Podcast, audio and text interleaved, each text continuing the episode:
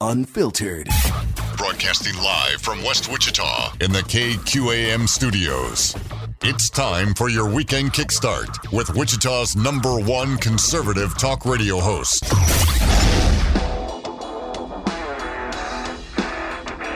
This is Kansas Talk with Andy Hooser.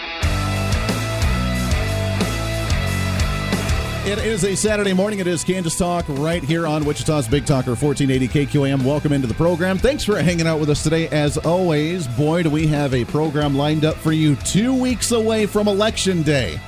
Two weeks away. This week, next week, our final episode before the November election. Are you ready? It is going to be, as like they say, huge, in bigly. It's going to be big. So, welcome into the program. Thanks for hanging out with us today. 316 721 8255, 316 721 Talk. If you want to join into the show, we will talk with you here in a little bit. All of it presented by Phil's Coins, 9344 West Central Avenue. Buying, selling, and trading with honesty and integrity for all your gold and silver needs. They're opening up on this Saturday here in just a bit at 9.30 until 2.30 this afternoon. Also online at philscoins.com. We haven't had him in studio for a few weeks. Time to get him back in. Mr. Phil Martinez. Phil, how are you, brother? Just fine, sir. Good to see you as always. It is uh, finally, finally the cooler weather. It's fall time. Yep. Halloween right around the corner, the trifecta of the holidays. This is kind of the busy. I know it's always busy for you because you are swamped, but is it especially busy around holiday time for you? No. No. We're, we're, we're, we're so, we're so buried we wouldn't notice an increase if we saw it. Lord. You're just trying to maintain right now. Main, there's no maintaining. I mean, it, surviving. It, it, there's no surviving. I mean, I'm I'm sorry. It is. We're at a point that it has become beyond brutal.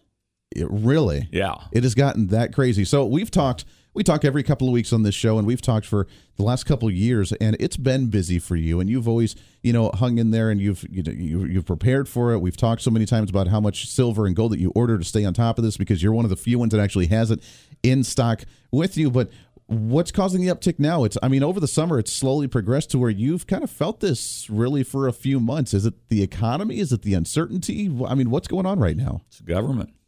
Really? When the government started talking about going to digital currency oh lord you take all these old farts like me that's i mean I, am I'm old. I mean i got the oldest flip phone god created. I you know i don't do emails. I'm not a text. I'm not computer savvy. And uh, you got you know a lot of these people are way smarter than me but they're scared to death of this new digital currency coming because they feel that the government will have their money. They'll have no control. I've had people saying they're reading and studying. And if the government decides that you have too much money in your account, they'll just take it out of your account and move it over here to somebody else's account that needs it. And there's nothing you can do about it. Mm-hmm. And if the money comes up missing, who's going to be responsible for it? Right. What are you going to do? You're going to go complain to the bank that's owned by the government? Uh, trust me, they're pulling. Uh, matter of fact, we talked to the branch manager of the bank that we do some business with because there were some questions about our the size of our deposits.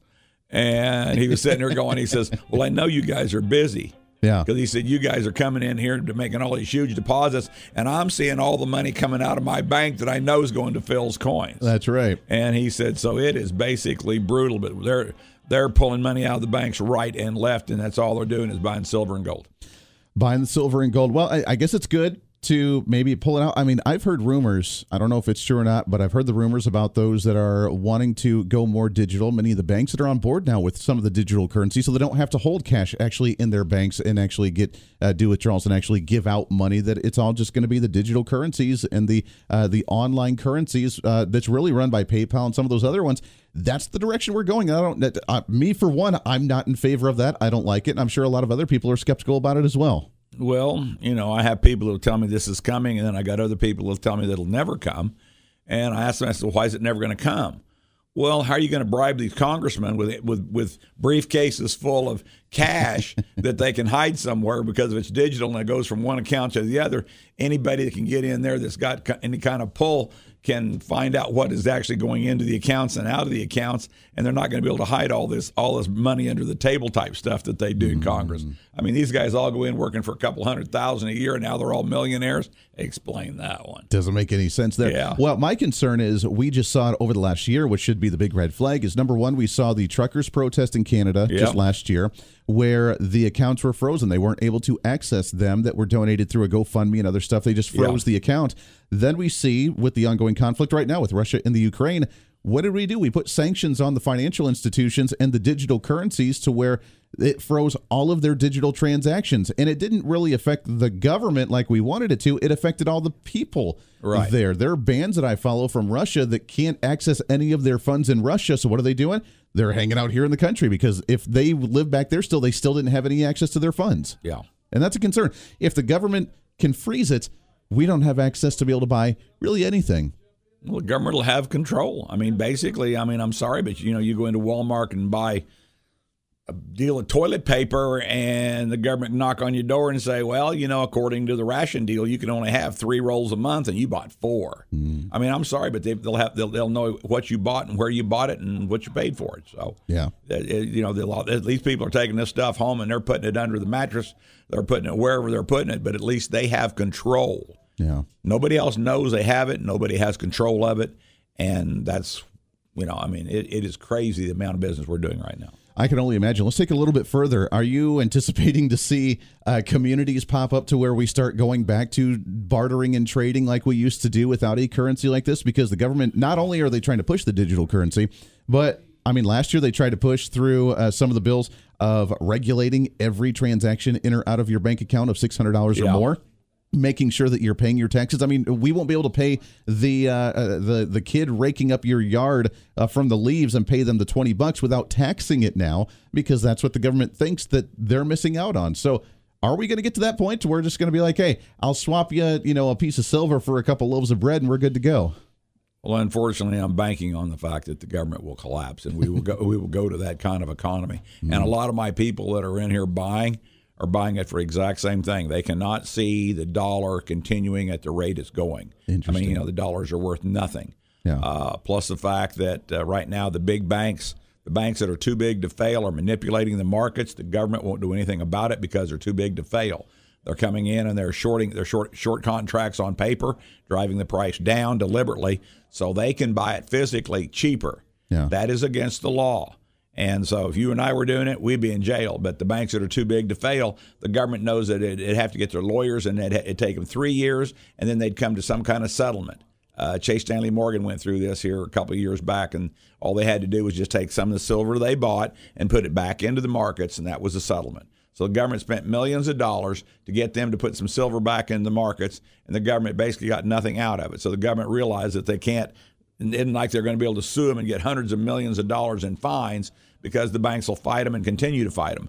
And so, like I tell all my people, if the banks are buying silver and gold, how smart do you have to be to buy silver and gold? Yeah, they're not buying. They're not buying it to be nice. They're not buying. They're buying it at some point. I guarantee you, they're planning on making huge money on it.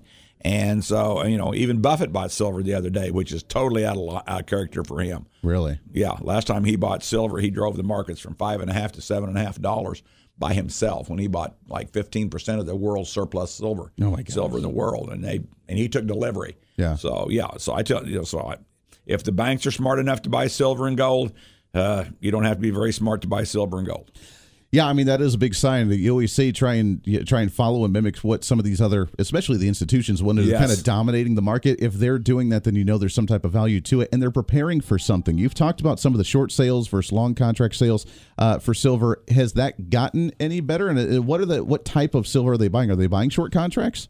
Well, they're they're sell, they're they're selling they're they're they're doing paper contracts and they're running short. They're running them short. Okay. So basically, they're selling a product they do not have. Mm. Okay. So if there's all this silver on the markets, then therefore silver is worth less money. But there's but it's all on paper.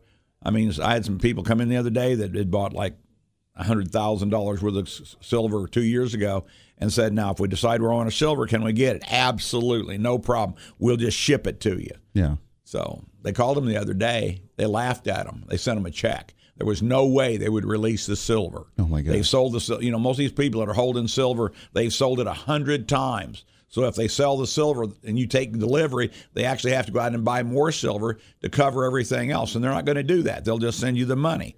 I had another guy that, that did the same thing with a thousand ounce bar of silver.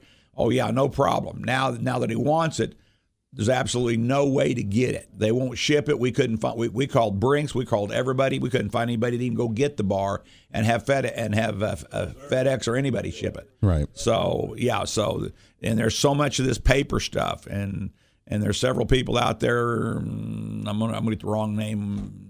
Bill O'Reilly is he still alive? Yeah, he- he's still- he's still doing Bill, his thing, Bill yeah. O'Reilly was telling somebody on the news the other day, buy silver and do not buy paper silver. buy real silver. Buy real And that's silver. the one thing that we do offer is we do have real silver. Yeah, you actually have it in hand, which brings up two points. Number one, like you said, uh, to get the actual tangible physical silver, not just the piece of paper, because they won't send it to you if something happens. Number two, is there a difference or is there a benefit in buying silver manufactured in the U.S. compared to silver manufactured in Canada? You've talked before about the fact that if the government really wanted it, that it's the you know property of the U.S. government could come and round up and confiscate the silver because of it coming from the U.S. compared to if you got say Canadian coins. Is there a difference there, and is there a benefit to do that? according to the old rule when Roosevelt confiscated silver and gold, you know, there were certain deals. But basically now you have to buy if you're going to buy any real quantity of silver, uh, like all these companies that are buying it, they have to buy it from the United States. They cannot go out and buy it from France or any other any foreign entity anymore. They have to buy it from a U.S. company. Interesting. And and so, but at the same time, I tell everybody if things are bad enough that the government's knocking on your doors looking for silver and gold, and they've got UN troops standing there, and there's four or five guys with guns, and they tell you that they want your your silver, and they're there to pick up what you bought online through a computer. Hmm. Anything you buy that's shipped to you is in a computer, and it's there forever. You're never going to get out of it. So that's why we do such a big business in town, is because you come in, we put the, we put the sale on the cash register, and you walk out with it. And I don't put names, addresses, telephone numbers because I did not ship it. That's right. But but at the same time, you I can do- ship it, huh? You can ship it. Can I mean you ship stuff all over the country, don't we you? we shipped twenty five thousand to Florida the other day. We shipped forty thousand to Houston. I had a guy that drove in from Denver and bought fifty thousand because he couldn't find fifty thousand dollars worth of silver in Denver. if you want any kind of quantity of silver right now, I would tell you you need to expect anywhere from thirty to sixty days for delivery. And we're almost that bad ourselves right now. We've actually the other day I had forty one thousand ounces of silver in stock, and right now I've got fifty six thousand ounces of silver on order. Wow. We are we're actually limiting the amount of silver you can buy. At, Oh, the- my. At, at this point, and actually, uh, the last twenty five hundred ounces that we got in, I brought in from my house and loaned it to the company to keep the doors open so my customers could have silver. Sure. When did uh, that's interesting? You haven't had to do that yet. When did you in- implement that? Because that's a sign to me that uh, hey, things are getting a little crazy. I've been telling people for months that the silver that there is no silver out there, Yeah. and anything that I'm ordering today is normally thirty days out. But everybody's used just to walking in and telling us what they want, and we fill the order and we take care of them. And all of a sudden, gold is getting. I used to be able to place an order for gold, and in 48 hours have basically anything I wanted in 48 hours. Now, gold we're looking at is two and three weeks out. Wow. You're going to see silver and gold on a, a 90 day wait. You, in other words, if you wait much longer and you come in to buy it, you'll pay for it, and you'll wait. You'll wait 60 to 90 days to get it, and it's getting that way very quickly. Sure. That is a scary thought. I mean, you've been on top of it for the longest time, and you've been the one to go to, and you've been comfortable. It's been crazy, and you've always been ordering. You say you still order daily, don't you? Yeah, Yeah, you still order daily, but the fact that now you're starting to have to limit it, that's uh, that's cause con- for concern for me. That shows first off how busy you are, but how panicked I think other people are as well. Well, you think about it. You know, you figure an ounce of silver is almost twenty five dollars, and then you take and then you take fifty six thousand times twenty five dollars. I mean, you know, and the bad thing is we paid we paid for most of it already. Sure. And so, you know, we've we've got we've already got a million dollars tied up in inventory we haven't received. But we're doing, you know, we're ordering, and I'm calling companies, and I'm telling them that I am out, and anything they can do for me, ship. And I do have another. Uh, so I'm at a point. I've got two suppliers, and the two suppliers still owe me 56,000 ounces of silver, Man. and you just can't get it right now. I'm telling you, we still need to just buy Phil's mines and just have the silver mine directly go to you. I wish I had a mine. I, I wish I had two mines. You're going to need it at one of these times because it's It- it's getting crazy. It, it it is it is crazy. I had five people come in last week and go, you know, I'm reading there's no silver in the United States, and I'm sitting there going, well, I've been telling you the guys this for months, but they're so used to just coming in and we have it. yeah. They don't often realize how hard, how hard, and how much trouble we go through Just to get it. Get it. Yeah. I mean, you know, and so it's getting to that. It's getting to that point. So, you know, I've got people now that are waiting for silver. Sure. Uh, going in, we got just a couple minutes left here, but going into holiday season, let's talk about holidays for just a second. And if someone's wanting to get coins for somebody, whether it may be just regular silver, whether it may be uh, some type of a- antique or specific one, or whether a gift card. I mean, you guys, it's, even though it's crazy right now, that might be a good opportunity is to focus on that for holiday season, isn't it? Yeah, yeah, we, we do all that. We have proof sets and mint sets. I'm a short, probably short on mint sets right now. I have proof sets. Okay. And Silver Eagles, Silver Eagles took a three dollar in two days. They went from twelve fifty over spot my cost Hmm. To thirteen sixty the next day, to fourteen sixty the next day. Ten minutes later, went to fifteen sixty. And so, I mean, you know, but right now I have plenty of them in stock. I foresaw foresaw this dilemma coming. Uh, basically, the government is there is hardly any silver eagles in the country anywhere right now. Everybody that had them is sold out. The government is in the process of making the new ones, so therefore, any uh, coming out of the government for this year will be very limited. So by Christmas, it is going to be a mess, but we're prepared. Uh, being prepared. That's right. So, uh, gift card might be a good idea then for somebody's stocking stuffer. He'd tell you gift card if we've got silver, you better buy it while you can get your hands on it. Because what what I saw you today, the gift card, you can have a gift card, and I don't have any silver, it still ain't going to do you any good. I was going to say, if you get the gift card, then you may get the silver for Easter and you know yeah, the that following year. Yeah, that's, right. closer to the truth than people ever understand. Man, that is crazy. It is I- crazy. It is a crazy time, but it's time to get it right now. Eh, whether you're just looking to try and get that emergency fund, whether you're trying to get and move yourself out of the bank, or whether it's just a collector's item that you want to get, it's Phil's Coins, 9344 West Central Avenue. Buying, selling, and trading with honesty and integrity. You guys have all the knowledge to know about the markets and what's going on because people come in a lot of times just ask you questions Oh, too, don't they? Just trying to Yeah. just trying to understand the market. I had somebody come in the other day and told me they'd been all over town, and we were the only ones in town that actually would sit and explain to them why silver was where it is and what to do. Because everybody mm. else goes, don't know, Don't know. and they don't care.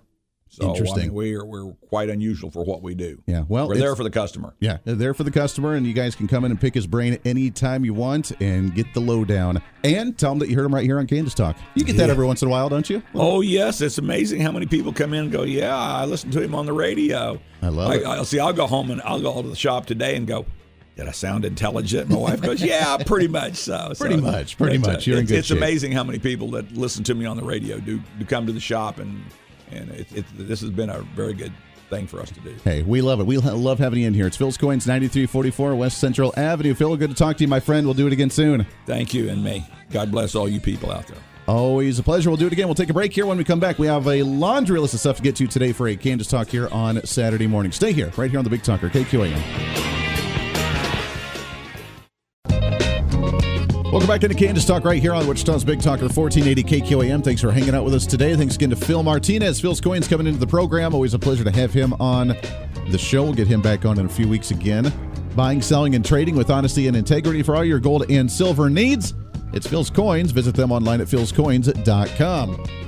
Got a big show lined up for you today for a Saturday. So I have made a mistake as I've been promoting the programs. We're weeks away. I was looking at the calendar and we actually have an extra week of this show before Election Day. I know. Uh, apparently, conservative guy that loves economics can't count. Yeah, so I was looking and I was thinking, for some reason, I was thinking that the Halloween, the 31st, was like during the weekend. And then uh, apparently I was like skipping ahead an entire new week and thinking that all of a sudden, right around the corner, that next week, that Monday, Tuesday would be the 8th of November for Election Day. So we actually have two more episodes after this one going into election season because we will have the first weekend of November to actually talk to candidates as well. So that's great. It gives us more opportunity to talk to as many candidates as we can and get you up and ready to go for election time because there's a lot to talk about and there are a lot of things to break down, to understand, and to get ready for as we go to the ballot box, which I have let's just say a bit of some very angering frustrating news. I don't do this very often. I don't get i try not to get angry especially on a saturday morning. Uh, but there is an individual that is running for office under the republican ticket that angers me a lot and I know that he's aware because he's yet to come on the program, and his people don't like to talk to me very often when we're out at political events, which is cool, which is fine. But I got a bit of a bone to pick with him, and we'll talk about that a little bit later on the program as well. And what I'm finally going to do, the announcement that I'm going to make that may be a bit controversial, I don't really care. I have to say this. I have to do it because enough is enough, and we need to start working together as a Republican Party across the board. Republicans in the state have been way too divided for way too long, and it's time for us to get over whatever personal issues there are, unite, work together, hold hands, sing kumbaya, and beat Democrats as one lump sum force as opposed to individuals. What did, what did Benjamin Franklin say back in the day? That we must all hang together or we will surely hang separately. We're not going to do this anymore. No more games. Enough messing around. So we'll do that when we come back as well in a little bit. When we come back, right around the break, though, we do have great guests on the program. My state representative, district number 74, up in the Newton area. We'll have State Representative Stephen Owens. We'll chat with him. We'll talk about his election. We'll talk about the Republican Party in general, what's coming up for the legislative session here in a few months, and a heck of a lot more. Plus, we have the AARP hour number two. Congressman Ron Estes sat down with us here just a bit ago along with Kansas Attorney General Derek Schmidt and candidate for governor. So, big show slated today. Not a lot of time to get your calls, although I do want to hear from you. And we'll talk to a lot of candidates as we get set for elections 2022 right here on Wichita's Big Talker KQAM. Stay here.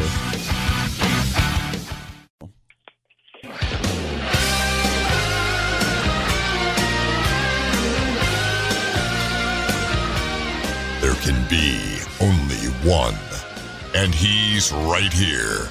This is Kansas Talk with Andy Hooser on Wichita's Big Talker, KQAM. Darn right it is. Welcome into Kansas Talk right here on Wichita's Big Talker 1480 KQAM. Thanks for hanging out with us. As always, we are getting down to the wire just weeks away from election time on Tuesday, November 8th, which I did my calculations wrong. I was thinking this week and next week were my two final episodes, but we do have the first week in November of Kansas Talk before the Tuesday, November 8th ballot and uh, the election day. So, uh, with that being said, we're going to have some fun and get more of the candidates on as we get closer and closer to that time. And one of those guys right now as we get into election season. It's time to meet the candidate. The government works for us, not the other way around. Elections 2022. Yeah, and I'm excited to have back on the program a great personal friend, and he's my state representative up in the northern Wichita and Newton area. But excited to have on from District Number 74, Mr. Stephen Owen. Stephen, how are you, my friend? Hey, I'm doing fantastic. How are you doing this morning, Andy? Always good to talk with you, brother. It's uh, always great. It is getting down to that wire. I know you've been out knocking doors. You've been talking to people. You've been uh, getting the word out. I have your yard sign in front of my yard as well. How's the feel right now? What are you hearing on the streets? Uh, man, I appreciate that very much. Always appreciate your short your support and absolutely love the fact that uh, that I'm the lucky one that gets to have the Andy Hooser in my district. So uh, it's fantastic. I'm grateful for the opportunity to be here. You know, feeling really good going into the election season. You know, I have a libertarian opponent, um, young man that uh, that decided uh, to to get involved in the Libertarian Party, and they they covered the 120 bucks to put his name on the ballot. Uh, I ended up taking him out to lunch, getting to know him. Uh, and, and invited him back to the Republican Party. Uh, so um, right. I'm feeling really good, good, good, good guy. Um, but you know, there was an article done the other day by uh, what was it, KAKE Channel 10 News, about a couple of libertarians that are out there running and and trying to raise awareness for their party. And uh, I think every good Republican has some libertarian in them. Uh, but yeah. we certainly don't agree with uh, some of the extreme positions on legalizing all drugs and, and fully legalizing uh, abortion and things like that. So feeling really good about my district, feeling really good going into the election season. Well, I'm I'm glad that you talked to him, and I'm glad you invited him back to the Republican Party. I've said this, and you know this. I mean, listen to the program for years. I've talked about how the libertarians, and you're right. I mean, every conservative, every constitutionalist has a flavor of libertarianism within them. We need to bring the libertarians back into the Republican Party, and I get why they left. They've been run out by some of the establishment Republicans, by some of the elite Republicans, some of the moderate Republicans and they got run out. And Ron Paul was really one of those those prime examples. But overall, libertarians and conservatives agree on near 80% of the issues. And we can bicker about the social issues or, like you said, the drug issues or some of those things.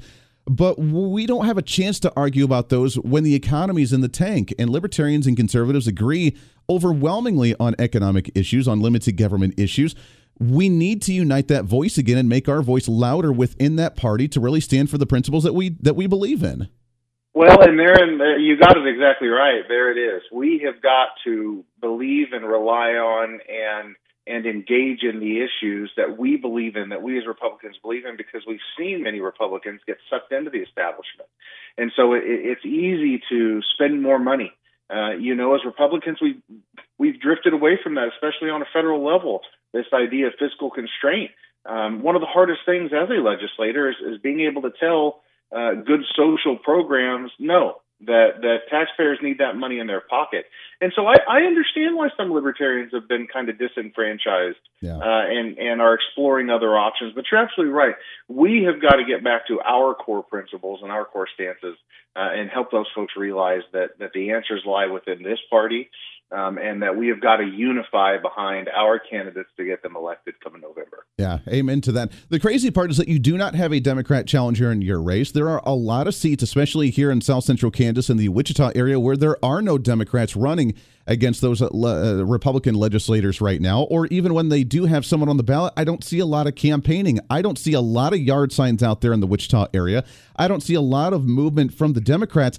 I almost feel like they're in disarray or that they're in, uh, maybe they don't have any money. Maybe they just realize that the party's unpopular under Joe Biden right now. I don't know what the deal is, but I'm not seeing a lot of push for Democrats except for obviously in the governor's race.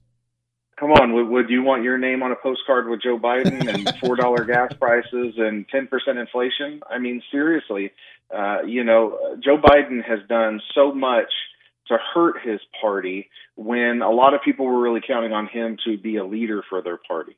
Uh, and so what we have seen is absolutely terrible economic policy, uh, absolutely terrible inflation.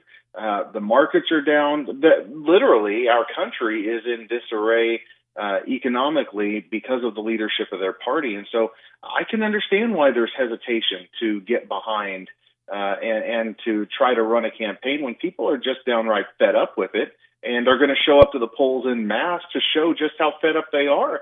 People can't afford the the gas in their vehicle. They can't afford you know groceries. They can't afford uh, anything, and yet we see prices continue to increase day after day, week after week, month after month. And we know 100% this is directly Joe Biden's America and, and what he is trying to push down on us. Yeah. I mean, if you want to see what a Democrat social experiment looks like, or an economic experiment, or an immigration experiment, or a foreign policy experiment, we're in it right now. And that's why I think we're seeing the lack of enthusiasm. Uh, overall, though, we're seeing record turnout for early voting. Georgia and Florida were some of the big ones that just came out earlier this week.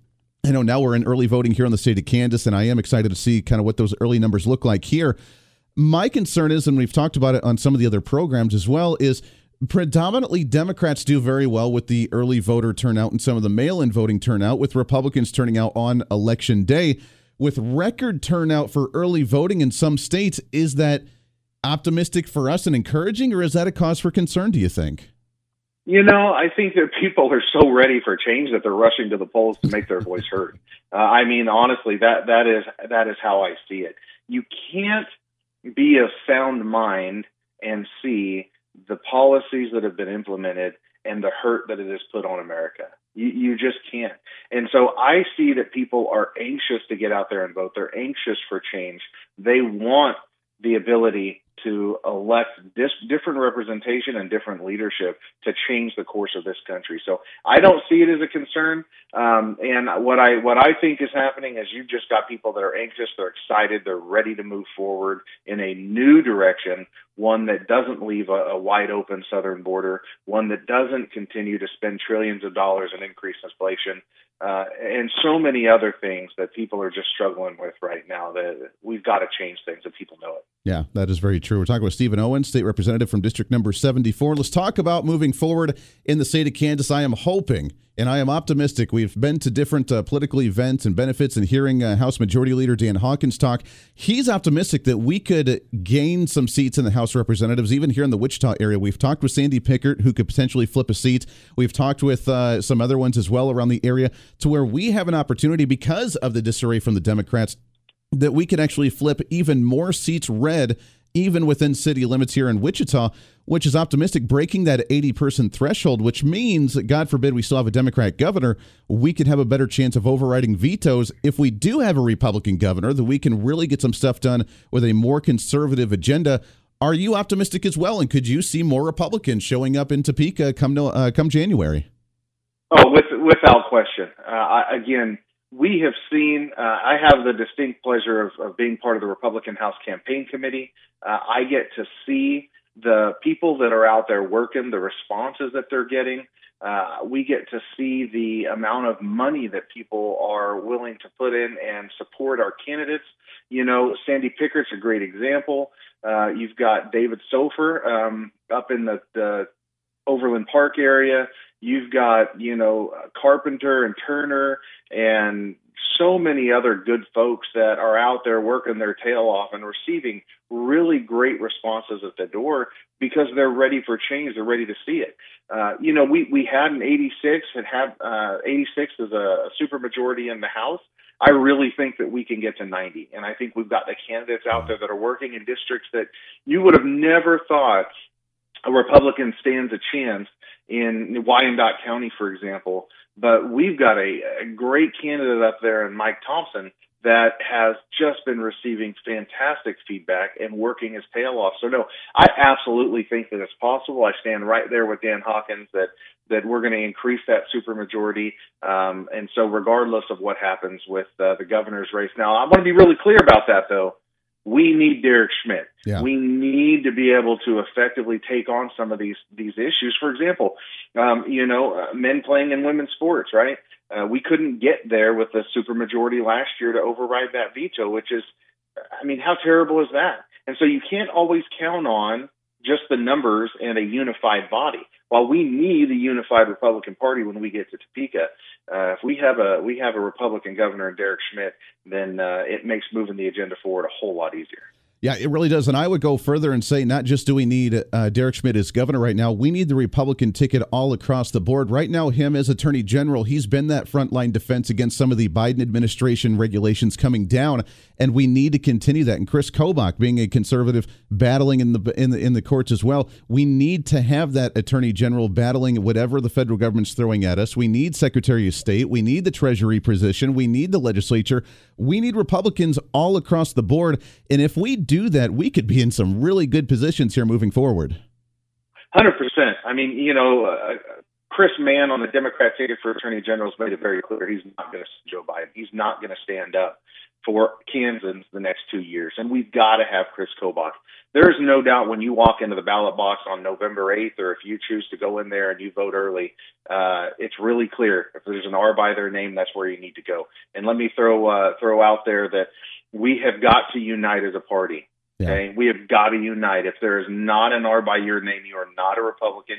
You don't deserve a Republican vote. We have a great platform. We have a great message and we have got to move Kansas in the right direction, stand up to this federal government. Yeah, amen to that. We're talking with Stephen Owens, House District 74 here in the Newton area, just north of Wichita. Let's talk about legislative session here for the last few minutes and talk about what's coming up in January. There's been a lot of conversation. You guys just, or at least a, a committee in the House, just had some hearings on the marijuana legislation you guys passed right at the end of the session last year that's sitting in the Senate. I know that we're talking obviously about cutting sales tax on food. There's a lot of things that you guys are going to address as soon as you get back up there. In your mind, what's top priority and what do you think should be done right away when you guys get back up in January? You know, I know our our uh, our governor and our our uh, soon to be speaker Dan Hawkins and our Senate president. Uh, uh we have a hundred day plan. I can't wait for them to be able to announce that and share some of those things. Some of the things that I will mention, yeah, marijuana has been the topic of conversation. You know, we're in a new biennium, and so everything starts fresh. There's nothing sitting in the House or the Senate from previous years. Mm. Um, all there is, is is past votes with a different group and different leadership, and so we'll see what happens. I know they're working hard on trying to come up with something that is truly a medical marijuana bill. We'll see if they actually get there because uh, Kansans, while there there does seem to be more of a movement on the medical side uh, people don't want recreation. They don't want freewheeling weed all over the place. And so, uh, you know, we can end up in a situation where we have Oklahoma style marijuana laws where you can, you know, get online and for 200 bucks get your green card and, and go anywhere and buy your weed. so we, we've got to do better than that. And so it'll be interesting to see what comes of that.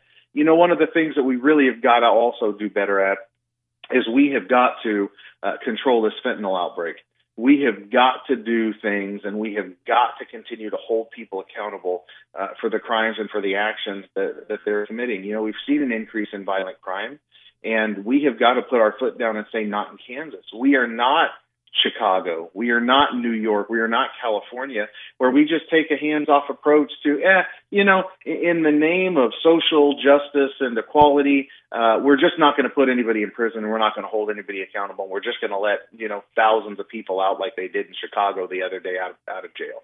I mean, give me a break. Who wants to live in a world where you, you can't even let your kids play in your front yard for fear of a drive-by shooting? Yeah. Nobody wants to live that way. And we've got to make sure in Kansas that we, uh, we protect that and we make sure that we support our law enforcement like like every one of the Republicans do, like Derek Schmidt does, like Chris Kobach does, and everyone on the Republican ticket absolutely supports our men and women in uniform and supports law and order. The other thing we've got to do, Andy, is we've got to continue to look at making our K 12 educational outcomes better.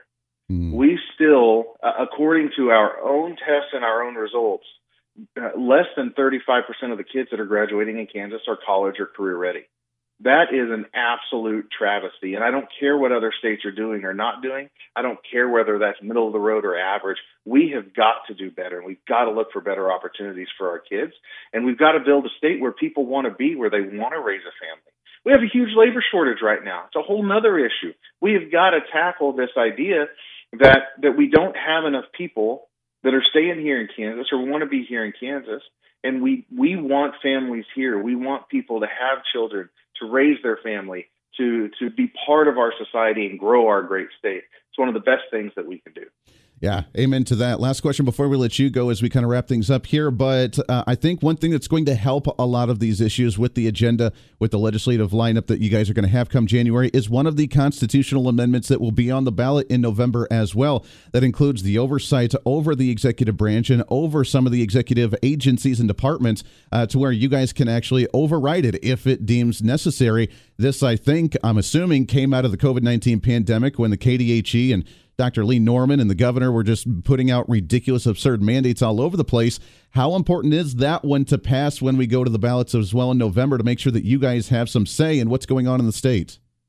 A hundred percent. HCR 5014 is what you're referring to. It's one of the two constitutional amendments on here, and you've got to remember, folks, vote yes on both of them. Yeah. HCR 5014 gives checks and balances. Okay, we do not want unelected bureaucrats making laws. That's why you elect me. It's why you elect your senators. That's why you elect your governor. We're the ones responsible for making laws, not bureaucratic state agencies. And regardless of whether it's a Republican that runs those agencies or a Democrat that runs those agencies, if they're putting out rules and regulations that have the force and effect of law that are affecting citizens of the state of Kansas, the legislature has got to have a mechanism where we can very simply, by a majority vote, override those rules and regs. And right now, we don't have that ability. We saw that you know, with the Kansas Department of Labor and that enormous $500 million debacle of those dollars that flowed out of this state into foreign countries in the name of fraud because we had unelected bureaucrats making decisions and absolutely failing us. Yeah. We have got to create those checks and balances. We've got to vote yes on 5014 and 5022. I love it. It's Stephen Owen, state representative from District 74 up in the northern area of Sedgwick County as well. It's, and not even Sedgwick County. You're in what, Harvey County? What Are you just in Harvey County? Yeah. No, Harvey, uh, rural Harvey County, parts of Marion and McPherson County. There so, we go. yeah, I've got a great district with great towns, great citizens that are true freedom loving folks, and, and we have got to continue to get that Republican ticket in office uh, in November. Well, I can tell you that there's a lot of signs for your name out there in the little area that I'm in, so that is a good sign, and I'm excited for Amen. the election coming up in November. Stephen Owens, always good to talk to you, my friend. Keep up the fight. Let's do it again here real soon. Thanks, Andy. Have a great day, bud. We're talking again with the AARP, whether it's the Fraud Watch Network Retirement Calculator, getting involved in the community. Make sure to check them out online at aarp.org slash KS for the state of Kansas. Also find them and follow them on their social media as well. Mary's on the line with us this week. Mary, how are you today? I'm doing great, Andy. How about you? Always doing good. Good to talk with you as well. We are halfway through the month of October, which blows my mind already, as usual. but the month is also uh, cyber uh, cybersecurity awareness month, and as you guys have your Fraud Watch network and talk a lot about security, cybersecurity obviously being one of those major ones. Whether it's the link that you touch on in your email that's a that's spam and puts malware on your computer, whether they try to get your personal information and you give a credit card number over the over uh, the internet. There's so many things to look out for and be careful when you're using the interweb in some way, shape, or form. That's exactly right, and and you just just pointed out all the ways you can be online. That that's part of our lives, um, and and we don't want to warn people away from that or for people to be scared of that. They just need to be aware of of what causes um, frauds and scams and how scammers can use the internet to to get information. And and that we just need to be careful about that and and what we're giving out and and what link, links we're clicking on. But like you said it's cybersecurity awareness month and just a great time to to let people know what it's all about yeah, absolutely. Talk about some of the ways where we really have to be careful. Obviously, if we see a weird email come in, hopefully you don't click on it, but at the same time, if you're shopping online, that to me is one of the more scarier uh, areas because you don't know whether the website is secure or not, or if you type in your information on whether someone's going to see that credit card number. Exactly, Andy. And we do have four ways that you can, um, so four basic steps that you can take to, to at least be as secure as you can be. And the first one is called multi factor authentication. I think that piece of language is becoming more familiar to all of us but it's setting up an extra step where um, if you're offered um, on your online accounts, you you receive a string of numbers to to a device that you choose. So instead of just going directly into something, they'll send you a, a number or a code. Um, for example, Facebook is one that uses it, and and and they won't let you into your Facebook account unless you have that code, and they send that to another uh, like your cell phone, and then you just put that number in, and that's the second form of of uh, that's the step second step you take to authenticate your account, so they know it's it's you know you put in your your um, user ID and your password. You get this code. You also have to put that in, and those two steps make it more secure then for you to get into your Facebook page or whatever account you're getting into. So if you don't have that set up and you choose to set that up when they ask you to do it, we recommend that you do. Another thing is strong passwords. And we always tell people, you know, don't use one, two, three, four or your birthday or your wedding anniversary. Use something strong, a unique phrase or or something that's unique to only you and that can't be found. You know, information about you like your birthday um, on, on a on a website or on a Facebook page or something like that. Just so make it strong, make it unique to you. So um, and then the next one will be phishing attempts, where um, you know we've talked uh, before about how ID fraud or identity theft has increased dramatically um, in the last year. And so we know that bogus emails and texts with malicious links, like you said, are a common way to steal identities. So really avoid clicking unless you're certain about knowing the sender. So, like you said, when you're shopping, um, go directly to that website. You know, don't see it on Facebook and just click. Uh, if you see something, for example, like at, at Dillard's, instead of clicking on the link, go directly to the Dillard's website where you can find it. Sure. And then fourth, um, you know, criminals never stop trying to get into our into our computers, our software. So, you know, make sure that when there's an update to your software, you do it because that update usually is going to make it more secure so that, that scammers can in, can't get into it.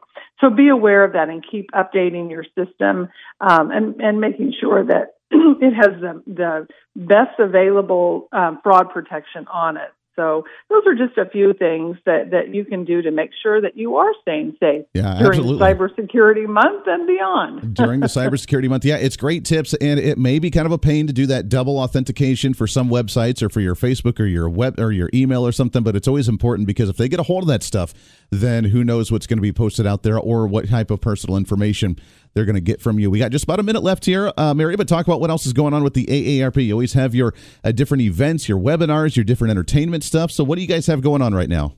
We do. We have it all. Um, we have a list of things on our calendar, which is at aarp.org slash KS.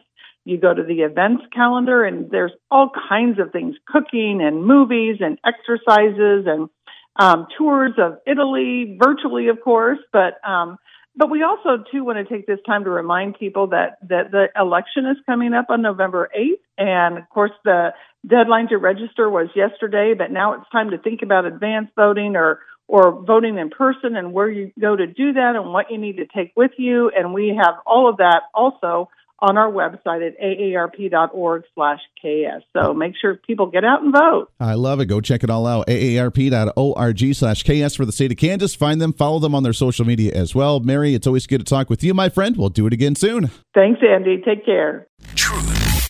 Unfiltered. Broadcasting live from West Wichita in the KQAM studios. It's time for your weekend kickstart with Wichita's number one conservative talk radio host.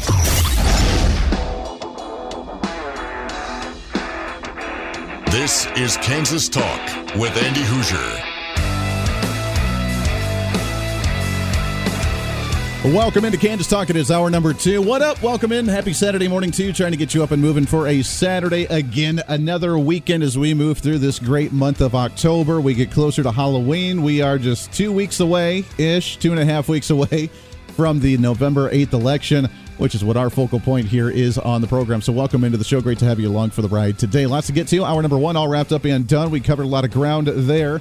Stephen Owens, House District 74 in the northern parts of Sedgwick County and Harvey County and other places as well.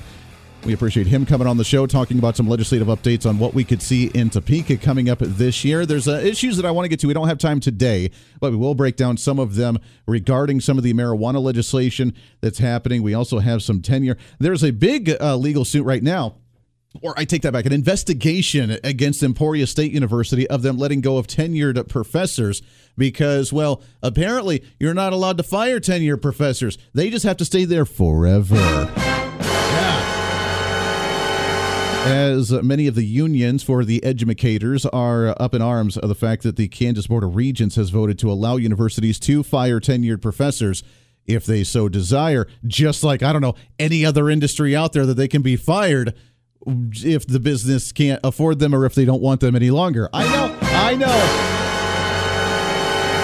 But that's socialism and government work for you, even if you're doing a crappy job or we don't need your department anymore. According to the teachers and professors, you're not allowed to let them go. So we'll talk about that later. I don't know if we'll get to it today, but it's definitely an interesting conversation to have because, well, my golly, they're just locked in forever. So we'll get to that later. Coming up on the program here, uh, bottom of the hour, Kansas Attorney General Derek Schmidt. We'll talk with him about the campaign, about some legal issues going on. There's some major battles that he's in the middle of. Imagine that he's on the campaign trail, and yet he's still working on attorney general issues and fighting legal cases against the federal government and the Biden administration. So we'll get to that and talk with him about what's going on there and get the final campaign hoorah before election day. But right now, I want to shift gears a little bit as we do our next election coverage. It's time to meet the candidate. The government works for us, not the other way around.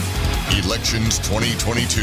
And really happy to have this guy. We sat down with him just a couple days ago, right before his event. Now, if you remember, and if you listen to our national broadcast during the week on Wednesday, we had House Minority Leader Steve Scalise on the program from the 1st Congressional District of Louisiana. Wonderful individual, and I loved being able to chat with him. And it was thanks to Congressman Estes and his team here in the local area as they were working with uh, Scalise's team for the campaign issues, but they helped me set up the interview, and we appreciated that very much. Uh, but Congressman Ron Estes, we had to get him on the program one more time before Election Day as well, as he's been out and about helping campaign and traveling around the country helping other campaigns as well. But we were able to get him in studio for a brief minute, and this is what he had to say just a few days ago right here on Kansas Talk. Congressman, how are you, my friend? I'm doing well. Thank you, Andy. It's always good to talk with you. We are down to the wire with the last few weeks. I see a lot of candidates out there knocking doors. I've been helping local candidates around as well. We're trying to get the word out. I'm optimistic about this election. I think we're going to do well here in Kansas. Yeah, I think so too. I think when you look at the things that the policies that are being put in place uh, from from the Democrat Governor Kelly yeah. and, or or Joe Biden and Nancy Pelosi and, and admissions, the the policies that they're putting in at the federal level. It, Americans and Kansans in particular see it's it, the country's going in the wrong direction, and they're not for that. Yeah, just a couple days ago on the radio show, we had talked about how easy it should be for Republicans to win this election because I mean we are we are in the middle of a Democrat experiment, social uh, social experiment, economic experiment, border experiment, uh, military experiment, and it's failed across the board. We should be able to walk across the finish line pretty easy, I would think. Well, you you would think that. Uh, unfortunately, there's a lot of people that they've, they've been sold this bill of goods. They've been marketed that there's this utopia out there that uh, in, a, yeah. in a socialist society that you know everybody gets everything, and it's failed over and over again around the world. Whether it was the Soviet Union that was sure. socialist, whether it was uh, Venezuela. I mean, that's probably the most recent example that people can point to. Even you, you point back to you know countries throughout Europe and and uh, uh well, throughout all aspects of the world. It, yeah. just, it just doesn't work, and and unfortunately people don't realize what they're giving up in that process. And and so there's so many Americans now that are saying, you know, this this isn't what our Declaration of Independence was for. This isn't what what we believe America has has, has grown and become so strong on because of that. And yeah. so, actually, I saw a little meme the other day that uh, you know the, the, the Biden administration policies are turning America into the country that our founding fathers left. exactly, it really is. We are at that point. They left and they started a new nation after a two and a half percent sales tax on tea and on gun regulations, and we're seeing massive gun regulations and a nine percent inflation rate, which is really a tax rate. So we're we're beyond that point. It's just how much we can actually deal with. I've heard you talk at a few different uh, benefits and events going into elections the last few weeks, and I mean, you're optimistic. Yeah, I mean, we're seeing a potential major victory for the House of Representatives, aren't we? Yeah, I really, uh, uh, we are seeing that. I mean, when you look at uh, such good candidates that the Republicans have recruited yeah. Uh, across the country, and and and I, I, think we'll pick up 30 seats. I mean, we're we're five down. The Democrats have a five seat majority uh, as of right now. I think we'll pick up 30 seats. Wow. I mean, there's races. We'll we'll pick up seats in in Rhode Island and Maine, and uh, we'll pick up three or four seats in New York. Uh, they tried their gerrymander there and, and didn't work. Wow. Uh, Florida, California, even uh, Texas. We'll, we'll pick up a lot of seats. And you know, you touched on inflation there in terms of uh, the impact. There is that eight point three percent inflation is the equivalent of one month's paycheck. Yeah. So just think about it from a standpoint of who can live without one month's paycheck to buy the same rent yep. or the same mortgage payment or to buy the same amount of groceries or to pay your car, to buy your gas.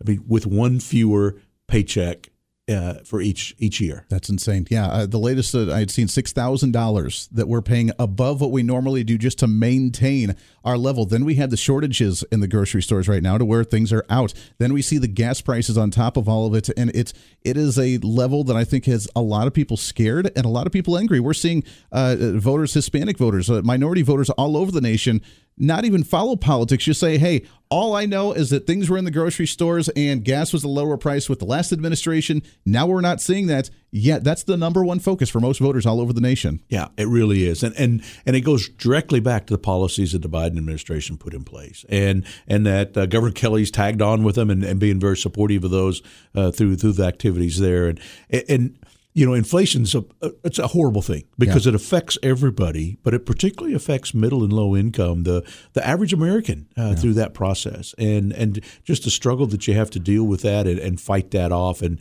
and so that's why we're seeing everybody uh, is uh, in a situation where they're seeing things are going in the wrong direction and and, and want to turn that around. It is unfortunate. The commitment to America, the plan that Kevin McCarthy that you guys in the in the House put out as a Republican plan, I like it. I think it's going to do good. I like the idea that we're going back to a kind of a Newt Gingrich style, what he did back in the day. Uh, are you getting good feedback on it? I think it was.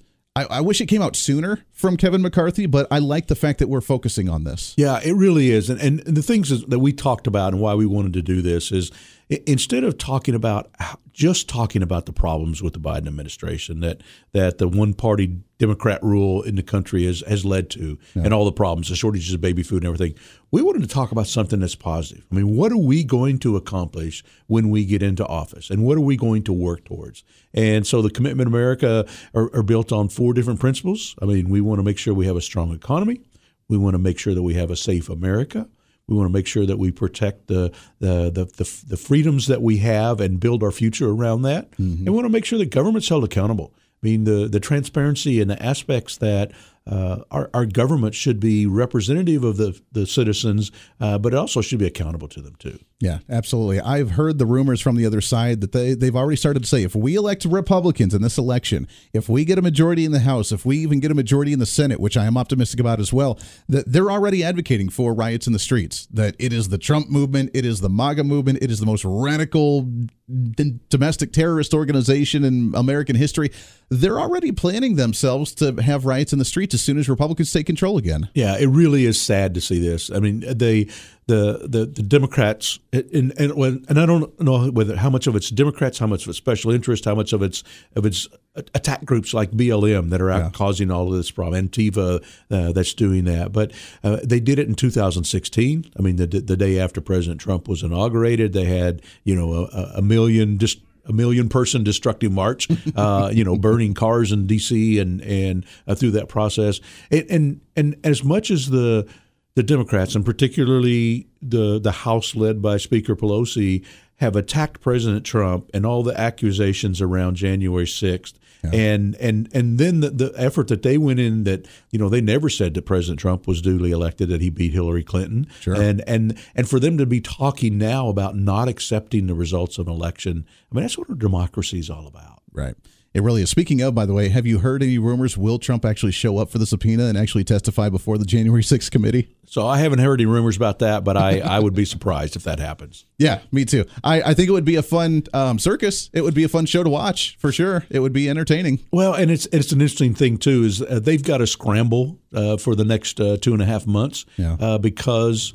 Republicans taking over the majority in in uh, January. Uh, this special committee that uh, Speaker Pelosi uh, created uh, right. to to attack President Trump, and, and, and you know it's kind of the way I, I, was talking with my mother this morning about it. Is that you know there there may be some things that uh, people disagreed with or, or, thought were disappointing about either the way President Trump speaks or or some of the things he says or approach to to dealing with people. Sure. but what they've tried to do is turn things you disagree with into things that are illegal. Exactly. And and they've tried over and over again, and they're going to continue to try for the next two and a half months. But uh, it's going to be over with after January. Yeah, that is very true. On the Democrat side, on the national level, they're struggling with leadership. They don't have necessarily candidates that can they can stand out either for this race or for the presidential race coming up in a few years. They don't have the depth in their charts to bring up. I mean, they're talking about you know uh, Gavin Newsom out of California. They're talking about Stacey Abrams, which she's already been a failed candidate in Georgia. We'll see how this election goes. They're throwing AOC out there as a potential presidential run in 2024. To me, that shows a bit of a sign of weakness and desperation because they haven't invested in the younger generation for Democrats, have they? I mean, uh, do you see that in D.C.? Are they are they just trying to hold on to what they have right now? Well, it's it's not only that they haven't invested and and and built around that, but what they've tried to do is is create all the victimhoods and Mm-hmm. and, and and target everybody as a as as a party of victims. And Yeah. so you have these special designations of so many people through that process. And current leadership is ancient in Yeah. the Democratic Party. I mean, you look at President Biden. I mean, uh, as old as He he, tries is, to shake hands with um, the Easter Bunny. yeah, and you, you look at the, the top three Democrats in the House of Representatives: Speaker Pelosi, Steny Hoyer, and Jim Cly- James Clyburn. If you add up their ages, they're older than the United States of America. uh, so that just kind of reflects of you know they really passed their prime in terms of recognizing where America is and and how do we make sure that we we keep a strong America going forward and and and protect our constitutional freedoms. Amen to that. We're talking with Congressman Ron Estes from here in the 4th District. Let's talk about Kansas politics for a second here. Your race, I'm feeling very confident. Everything's good here. Um, I'm looking forward to election night for you. Congressman Tracey Mann from the big 1st District. I don't see a major issue out there. I see us retaining that one. Jake LaTurner as well up in the 3rd District. That big Sharice Davids, Amanda Adkins. I know that Amanda Adkins tried to run against her in the last election and it didn't work out. Sharice Davids I got to admit she's she's put her head low and played her cards well in DC. But how? I mean, how are we looking? Do we have the opportunity to flip that seat red here in the states? We we, re- we really have an opportunity to pick up that seat. I mean, it's going to be competitive all the way uh, because it's like you said. Uh, I mean, Sharice Davids has been in four years now, and you can't really point to an accomplishment Yeah. uh, through that process. Yeah. I mean, the the strategy that they followed, uh, she and the folks that are that are backing her, uh, have basically said, well, we'll, we'll raise money.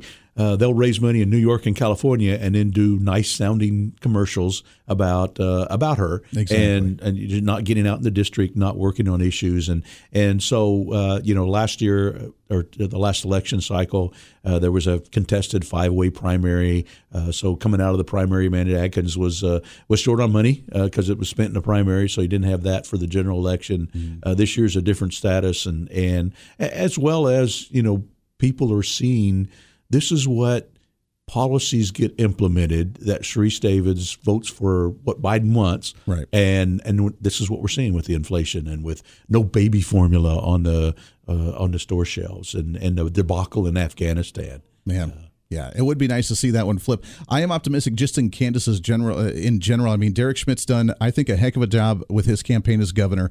The the the down ballot ticket that we see just Republicans in general between Scott Schwab and Chris Kobach and Derek Schmidt and everybody and then our state legislative seats.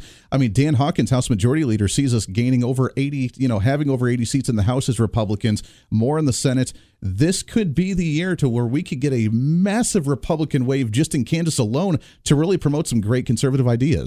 Yeah, it, it really is. I mean, uh, and you know, the, when I look at it and I look up up and down on the ballot, I mean, there's not a Democrat on the ballot that I would vote for over Yeah. the Republican that's out there. I mean, they, they don't have the the positions that they take, the policies that they advocate are not good for Kansas. They're not good for the country.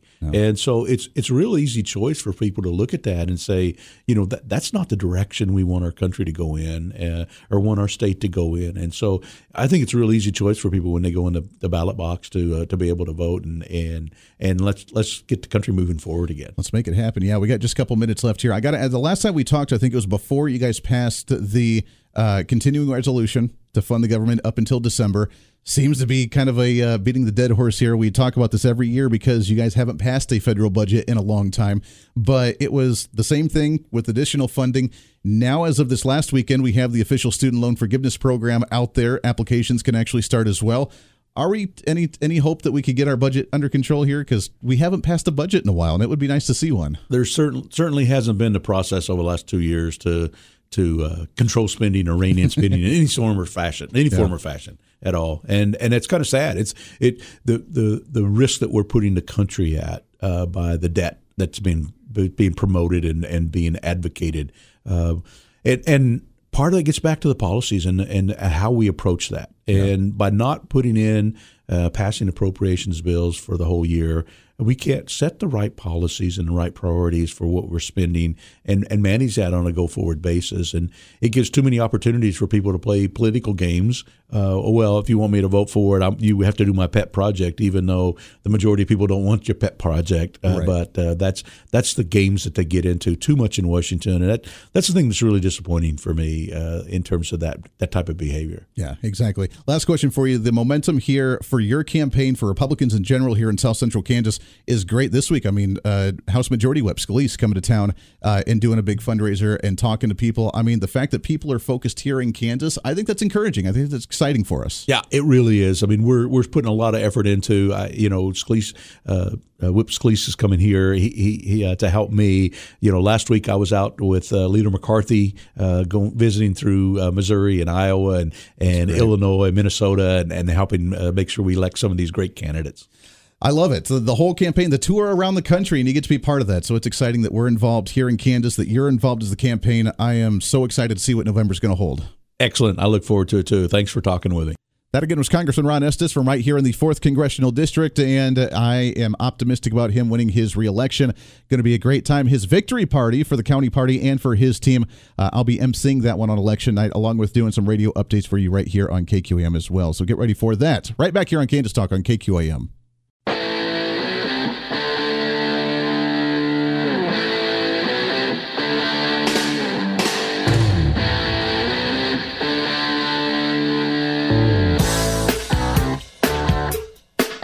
Welcome back into the program. It is Kansas Talk right here on Wichita's Big Talker, 1480 KQAM. Thanks for hanging out with us today. Always a pleasure to have you along for the ride. want to tell you about my friends over at Napoleon Appliance Repair. Brand new partner here on KQAM and on Kansas Talk. If you have any appliance issues, make sure to check them out. Don't go just buy a brand new piece of appliance. Don't do it. You don't need to. They can fix this stuff up. They're going to be back on the program with us here next week, so get ready for them. Looking forward to chatting with Mike and the team at Napoleon Appliance Repair. If you have any issues within the Wichita and South Central Kansas area, give them a call 316 409 1525. Again, 316 409 1525. Also, find them on their Facebook page at Napoleon Appliance Repair LLC. They can get you fixed up they can get you going. I'm definitely talking to them about my ice dispenser that seems to not want to dispense ice during the summertime, doesn't have a problem making ice during the wintertime. And I eat just as much ice during the winter as I do the summer. So it's not the fact that we use it more, it's just the fact that it hates me when it's hot. So there's that. So I'm going to talk to them about that, but they'll be in studio next week. We'll look forward to chatting with them. Check them out Napoleon Appliance Repair. They have years of experience, great years of experience, and you want to check them out for all of your appliance needs. All right, thanks again to Congressman Ron Estes coming on the program. We always love him to death and appreciate him very, very much. Him and his entire staff and team are absolutely wonderful, and I can't wait to help MC their victory election night party uh, coming up on November 8th and be able to partner with them and work with them as much as we can. Anytime that they have stuff going on, we love getting them on the show and talking about what's going on. On the other hand, now, you know me. This is difficult for me to say. You know me. I am very much hoorah, unite as a Republican Party, vote Republican down the line, vote all the Republicans in because even if they're mm, kind of moderate, it's still better in the general election to have a Republican held by Republican values and by Republican special interests than it is to have a Democrat in office. Our choice to decide what the party stands for is during the primary season. So by the general election, I'm usually just hoorah whatever the Republican Party is.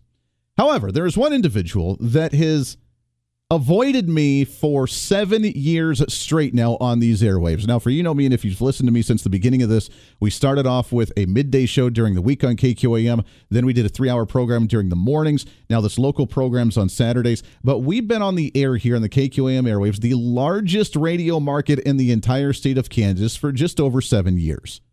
August 1st of 2015 was the first time that we flipped on the microphone for the Voice of Reason, at that time a local program, and now with Kansas Talk, our local program now on Saturdays. In these seven years, which I have now counted, is 2,637 days of being on the airwaves here in the Wichita area, again, the largest radio market in the state of Kansas. As for the longest time, the only conservative talk show, or talk radio program in the local area in the entire region.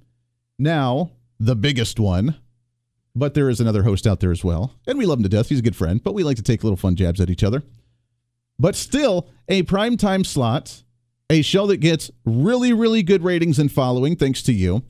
And this individual has still yet to come on to this program and it's frustrating. Now, it's not just about me. It's not about my ego having it on the program because, I mean, I don't care whether I talk to politicians or not. I'd like to get his message out and talk about different votes, talk about the agendas, talk about what's going on. So it's not just about me, but something else has come to light as well that's been very frustrating to me, and that is the fact that this individual, while campaigning and is on the ballot this year for the November 8th election, as a Republican, remind you, has not endorsed, supported, associated with, campaigned with, or partnered with any other Republican in the state at all. And I'm talking about Jerry Moran, our U.S. Senator. He is up for election on the ballot. He did not join the Republican bus tour that had the Republican governor's candidate, Secretary of State's candidate, Attorney General's candidate, Treasurer's candidate, any other statewide office, did not join the bus tour. In fact, still had uh, held events in the same towns as those Republican candidates on that bus tour, but did not associate with them and held his own separate event. Why? Why would the Repu- and this is my big question, and this is the re- question for the Republican Party as well. Why do we continue to support a candidate that does not support the Republican Party itself here in the state, does not campaign with them, does not work with them, and completely avoids them, does not go on a statewide bus tour, still holds events around the same areas, but doesn't even associate with them? Does that tell you something about the kind of guy that Jerry Moran is? So, I'm curious, and I've created a new segment on this show that we will continue to badger this individual until he comes on this program. And as you know, we be very fair and very even kilter with him on the show, as we do with any other candidate or any other individual on the show, including Democrats, mind you, that we've had on the show many times before. I have now created a new segment on this show.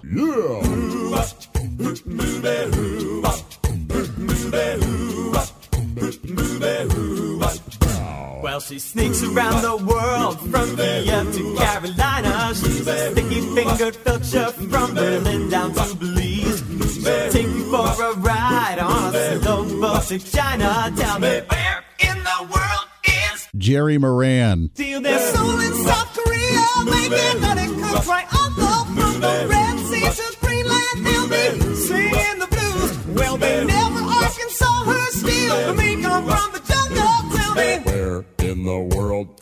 Jerry Moran.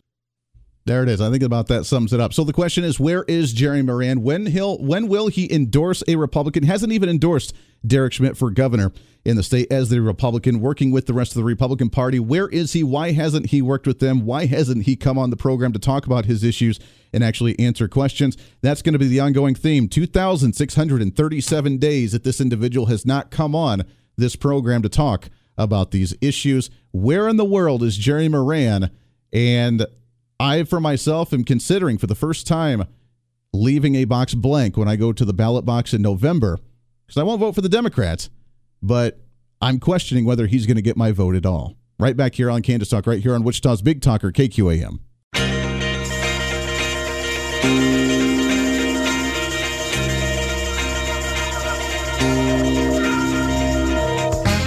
You're listening to Kansas Talk with Andy Hooser. Welcome back into Kansas Talk right here on Wichita's Big Talker 1480 KQAM. Thanks for hanging out with us today. As always, really happy to have this guy back on the program as we are getting down to the wire. A lot of things to talk about right now, both with Attorney General issues and we'll touch on the campaign here uh, for a moment as well. But Kansas Attorney General, Mr. Derek Schmidt. Derek, how are you, my friend? Doing great, Andy. Good to be back with you. Always good to chat with you, my friend, as we always do. Lots of things going on. Let's start off with some Attorney General issues. Obviously, you are on the campaign trail, but still handling the office and working on some big legal cases here in the state, which is always important uh, because there's a, a lot of things that we seem to be trying to block from the Biden administration. They just don't let up, do they? They they love to try to impose their will from the federal level, and you're kind of that frontline barrier to stop some of that shenanigans, aren't you? Well, that's exactly right, Andy. I mean, at the end of the day, the philosophy of these Biden Democrats, it is a centrally planned sort of philosophy. They believe in big government. They believe the path forward for the country is in more government decision making centralized in Washington, more government control of our lives, more spending of our money. And, you know, at the end of the day, that's just not right for Kansas. That's not the center of gravity of, of where most Kansans are.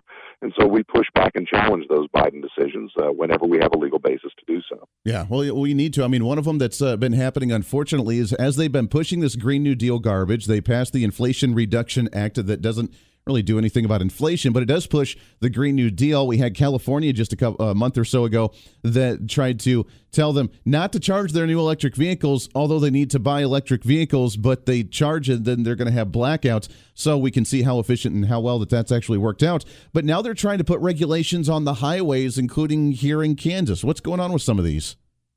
Yeah, you know this whole Green New Deal approach. That's the that's the short tagline phrase. But at the end of the day, what this is about is, you know, there's this view on the political left that the Biden administration and its allies reflect uh, that the government needs to push us off of fossil fuels and toward alternative energy. I mean, I'm a supporter of an all of the above energy policy. I think markets move us that way. I think many people like and support alternative energy sources. I just don't think that the government ought to compel us to move from one to another. I think we move that way, uh, you know, as markets uh, dictate and as individuals make choices. Uh, but, you know, the Biden administration wants to compel all of that. And so because they can't get that through Congress, there's no way Congress is going to support that type of, of uh, diktat. Uh, instead, what they're doing is using all of these little uh, death by a thousand cuts administrative action through federal agencies uh, to try to you know have the effect of forcing Kansans and uh, and other Americans uh, to move to the energy future that Biden imagines. And so, in order to do that, now they've come up with this uh, new approach related to highways. Uh, where they're trying to require that uh, emissions from the use of highways, in other words, driving, uh, hit you know a net zero by a certain date in the future. Once again, it's nothing more than a centrally planned uh, Biden administration mandate that they don't have the legal authority to do. That's trying to achieve this uh, this sort of utopian dream that they have of forcing Americans to move to these new, less reliable, more expensive energy sources. And so we're fighting back because at the end of the day, not only is this illegal, but it, it is terribly harmful to so many Kansas families who are already struggling under the Biden uh, uh, inflation, trying to pay their bills, and now they want to add more on by driving energy costs up. It's just it, it's illegal and it's wrong. Yeah, it's it's insane that they would try and push us. How would they even regulate something like this? Trying to say that we're going to have uh, net zero by you know for driving on the highway, and I'm assuming that like what a usual government program does and what government regulations do is at the end of the day, it's going to lead to some type of maybe mild tax or some additional tax to say if you are going over some type of carbon level for you driving on the highway, that they're going to try and increase your taxes in some way, shape, or form to compensate for that. Because if you pay more money to the government, then all of a sudden your uh, carbon emissions just go down for some reason. Yeah, apparently so. I mean, that's that's the thing. Once you start down this road of a centrally planned economy, where bureaucrats in Washington and politicians in Washington make these decisions for all of us instead of letting us live our lives and move in the direction that we're persuaded to go and that we think makes good sense for us and for our families and for our futures, uh, then you wind up inevitably at the questions you're asking, which is all right. They've made the decision for us. They said, "Thou shalt." Now, how are they going to enforce it? It always leads back to the same sort of command and control approach. Yeah, it is unfortunate. We're talking with Derek Schmidt, Kansas Attorney General, candidate for governor as well here in the state. Uh, regarding some of those emissions, I mean, we see some new industry coming to the state of Kansas. We've talked about some of the hydrogen that's potentially coming here. We're seeing some of the plants building batteries for electric vehicles here in the state, which is good economically. But is there a concern that there's going to be a big push for mandating some type of electric vehicles or a big push to try and I mean I don't know how it's going to work here in Kansas because we have a lot of agriculture. We have a lot of big trucks. We have a lot of big tractors. We have a lot of people that haul a lot of heavy things. And from what I've seen those electric trucks just aren't efficient enough. So is it going to be a while before we see some of that really come to the state? Well you know again I think that the you know, there are people who are interested in moving toward electric vehicles, and that's certainly fine. That's an individual choice. I just think that it has to remain an individual choice where uh, consumers and, and Kansans and people out in the marketplace ultimately decide the path forward, not where you have this sort of government command. And and the risk of a government command is very real in this space. I mean, look at what's happened in California. Yeah. You mentioned the the sort of bizarre uh, contrast that they had just a month or two ago, where on, on, on one day they said we got to move to electric vehicles in California, and on the next day they said don't plug in your electric vehicles because our power grid can't support it. But then, you know, along came the government in California and declared that by 2035 they are going to uh, require all new vehicles sold in their state to be electric. Now you have uh, New York following suit and several other states looking at that. You know, we had a debate in, in the governor's race recently where uh, both the, the current governor, Democrat Kelly, and I were asked, uh, would you support in Kansas uh, this California approach of requiring only new electric vehicles to be sold in your state by 2035? For me, that was easy. Of course, the answer is no. Uh, wouldn't support that kind of government mandate. My father wouldn't even answer the question. She never did. Uh, she left the door open for it, which I think is just wrong for Kansas. Yeah, absolutely. On the federal level as well, before we kind of shift gears to the state uh, here, uh, you're part of obviously one of the lawsuits going up against the student loan forgiveness program. You're one of six or seven that have uh, started that uh, that lawsuit against the federal government. At the same time, though, the Biden administration did open up the application process last weekend to start submitting applications for that student loan forgiveness. How is the lawsuit going right now, and what do we anticipate this could do? Is it going to slow the process? Will it stop the application process or the student loan forgiveness, or what could we see coming out of this? Well, we don't know what the outcome is going to be. Uh, this is another example of the Biden administration uh, launching an obvious election year program gimmick designed to, to curry favor and votes with uh, some folks and paying for it with large amounts of taxpayer money. And we just don't think the President of the United States has the authority to essentially spend these hundreds of millions of dollars without authorization from uh, from Congress. So that's the legal challenge. We're just challenging the president's authority to do what he has done. Obviously, time is important, as you point out. Uh, ultimately, the court is going to decide the timing here. We can't control that. We filed our lawsuit. We have asked for a preliminary injunction or temporary injunctive relief. In other words, we've asked the court to step up and put this whole thing on hold until the legal issues get sorted out. Uh, the court at some point will rule on that request, and, and that'll give us an indication of how to move forward.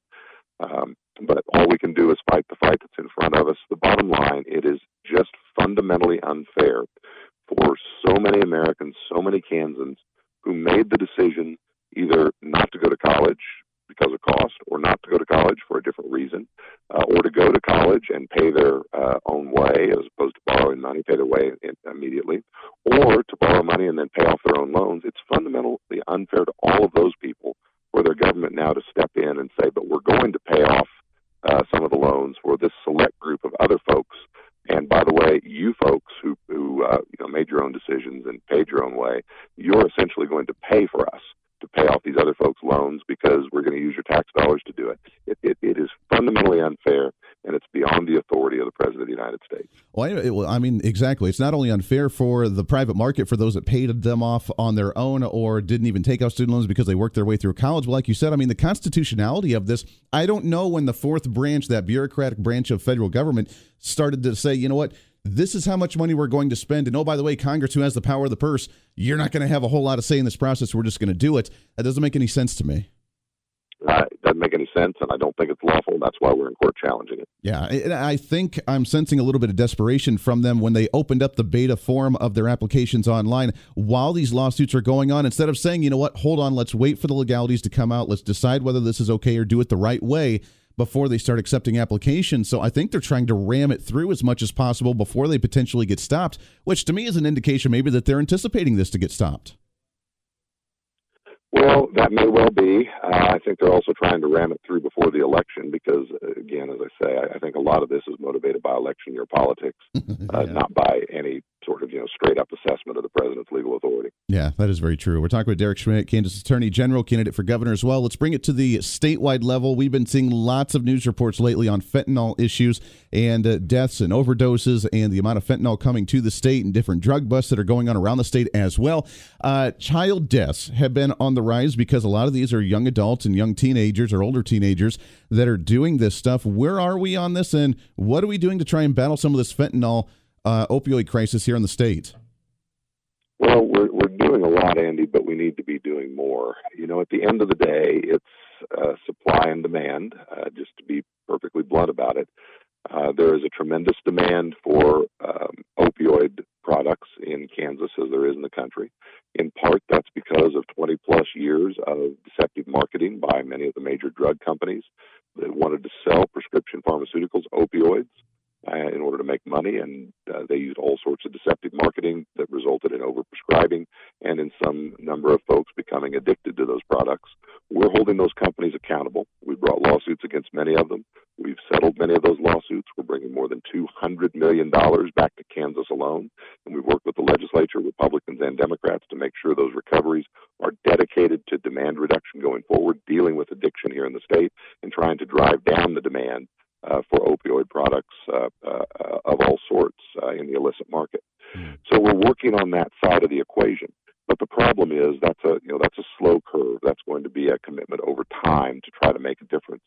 And meanwhile, you have a lot of folks out there in the marketplace who are addicted to opioid products uh, or who otherwise want to try them. And not surprisingly, on the supply side, there are always folks who want to make money meeting that demand in the black market. Right now, those folks tend to be uh, branches of the Chinese Communist Party that manufacture most of the precursor chemicals for this specific synthetic opioid called fentanyl. They now are in partnership with the cartels in Mexico. They ship those products to Mexico, where the cartels assemble them into all sorts of different final products, smuggle them across Biden's open southern border, and distribute them in our communities here. They do it to make money. They want more people addicted, so they continue to buy these products. But the, the additional problem that uh, results from fentanyl in particular is that it is a deadly poison. A tiny, tiny amount, the, the amount of a few grains of salt, is enough to kill a human being. And so, you know, fentanyl is different in nature from a lot of the other drug addiction or opioid addiction in particular problems we've dealt with for many years. It kills people at a higher rate. On average, we're losing one Kansan's life per day wow. to opioid poisoning, to fentanyl poisoning in particular. And so, you know, we've got to have an all of the above approach. We've got to continue to deal with the demand side as we are, but we also have to have help in, in closing and sealing the southern border of the United States. Yeah. That porous border has allowed these international bad actors, international criminal organizations, to flood this deadly product uh, into our communities. Uh, and it's killing folks. And so, you know, we have to do both.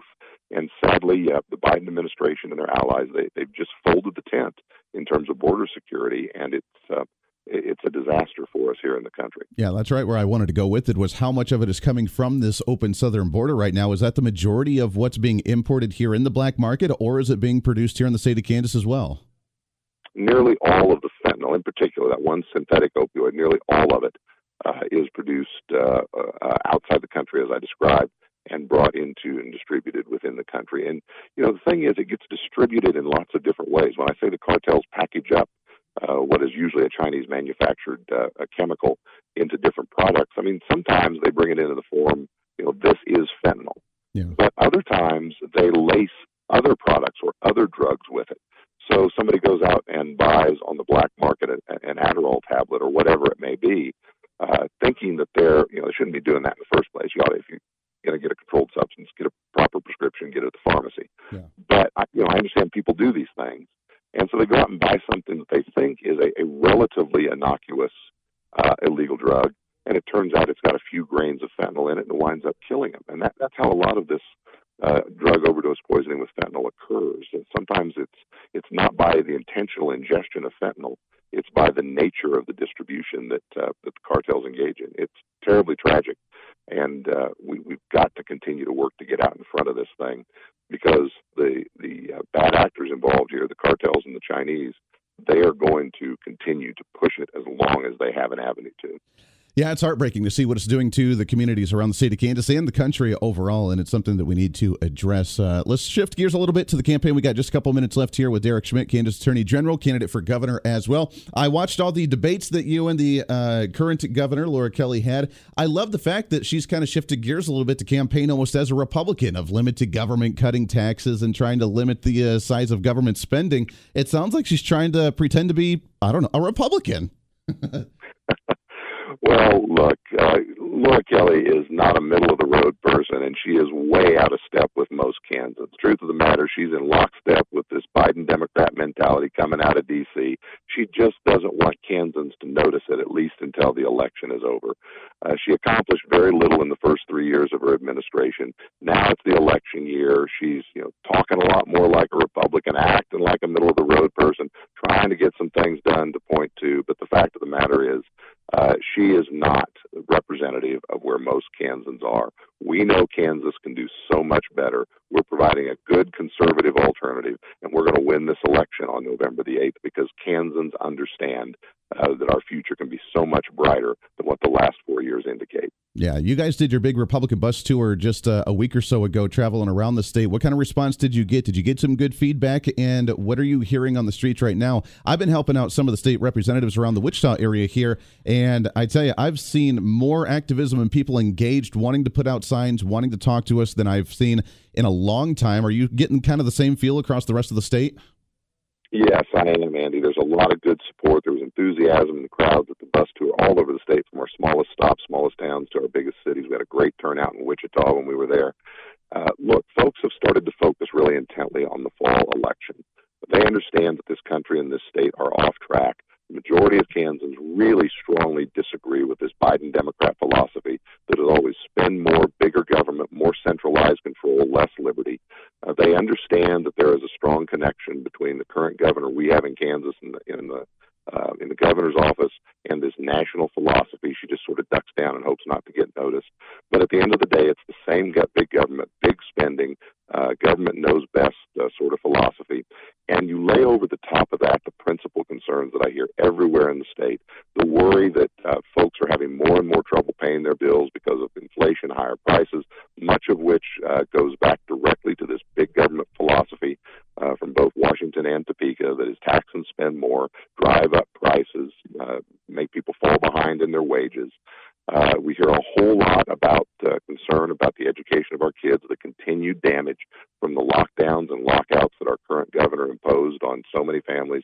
And it wasn't just in the spring of 2020. She tried to continue it uh, uh, well into the future. Fortunately, the State Board of Education stopped her. Uh, but so much damage to the mental health of our kids, to their educational achievement, uh, and uh, you know, really damage to the public school system. More than 15,000 kids have left the public system over the last four years, in part because their parents, their families, who have to be first uh, in the education of the next generation, uh, they've just said enough. We have to go do something else, as tragic as that may be. And we hear a whole lot from folks about public safety and community safety, including the fentanyl issue that uh, we've already talked about, and including the idea that one thing you always need a governor to do dealing with fentanyl, dealing with public safety generally, is to stand up and back the honorable men and women in law enforcement. Uh, the folks who put on the uniform, and they respond to that call for help at two in the morning. They need to know each and every day that their governor has their backs. Uh, they know I do, and they know that our current governor does not. She's just meek on these issues at best, and often critical of law enforcement unnecessarily. And so, uh, look, we're hearing those things. We're responding to them. We're following Kansas' lead because that's what leaders do. Uh, you, in a democratic system, you figure out what uh, the people are most concerned about and need, and then you lead in terms of addressing those issues. And I'm I'm very very uh, feeling very very good about where we are. We just got to finish strong, and Kansas will do so much better.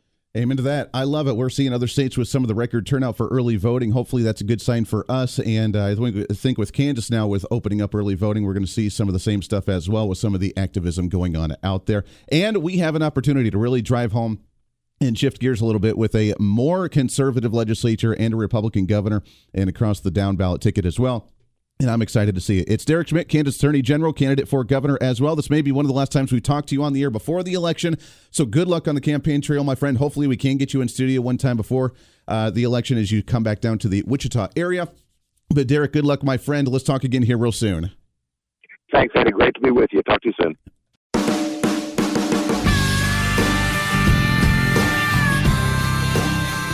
Welcome back into the program. Boy, this show goes by way too fast. Good golly, didn't even get a chance to talk about other issues. Didn't get a whole lot of chance to talk to you as well. But thanks again to all of our great guests on the program. We had Congressman Ron Estes kick off this hour. Also, Derek Schmidt that we just wrapped up with. We appreciate him.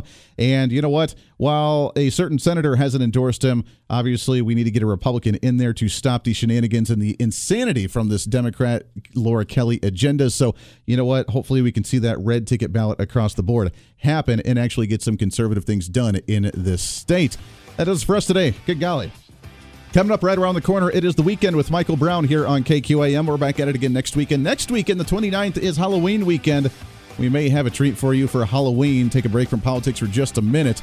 At the same time, we'll get you geared up for what other issues are on the ballot and what to look forward to moving forward in this state. This is Kansas Talk right here on Wichita's Big Talker KQAM. Everybody have a great weekend, and we'll see you back on the radio Monday for the national broadcast of the Voice of Reason. Until then, this is Kansas Talk. I'm Andy Hooser. We'll see you on the radio.